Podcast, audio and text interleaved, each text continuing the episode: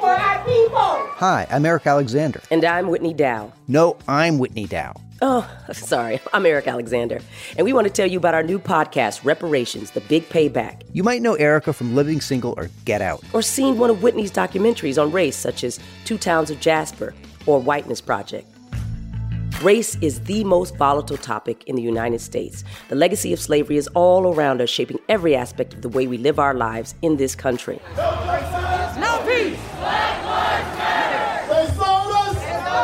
They own us. Black Americans have been systematically excluded from reaping the benefits of their citizenship and subject to persecution, discrimination, and worse. when I see these photographs of these mobs of white people and children at the scene of lynchings, and I wonder what is the message being passed on to those children? We're passed over for jobs, harassed, and even killed by the criminal justice system. The police officer who murdered my son was getting a six figure salary. So he was getting rewarded for killing my son. What if reparations could change all that? Black people want justice, and part of that justice is that you should not be able to come and walk by a slave market marker and not be moved by it, or at least have to reckon with it or see it.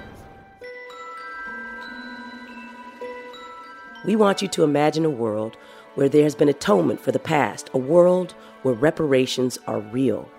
We'll take you to the first slave market in New York and make the economic case for reconciliation. we should get truth, we should get some money, and then after we do all that, we should have justice for people who have done us wrong. And we'll meet people, black and white, who think reparations is a horrible idea, both morally and economically. some poor family, wherever they may be, they need help, but we're not going to give them help because of their skin color? If we were to pay reparations today, we would insult many black Americans by putting a price on the suffering of their ancestors. We'll explore what reparations might look like in practice with some of the world's leading experts. Some folks may want checks, but what we're really talking about is closing that wealth gap and making people whole. Go behind the scenes in Congress. H.R. 40 is, in fact, the response of the United States of America long overdue. and visit a town in the Midwest that's passed the first reparations bill in American history. You must go to your own places and you must raise your voice in the same manner. Let me tell you, justice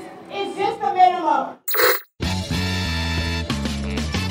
From Color Farm Media, the Black Effect Podcast Network, and iHeartRadio, in association with Best Case Studios. Reparations, the big payback. Premiering February 18. Listen wherever you get your podcasts.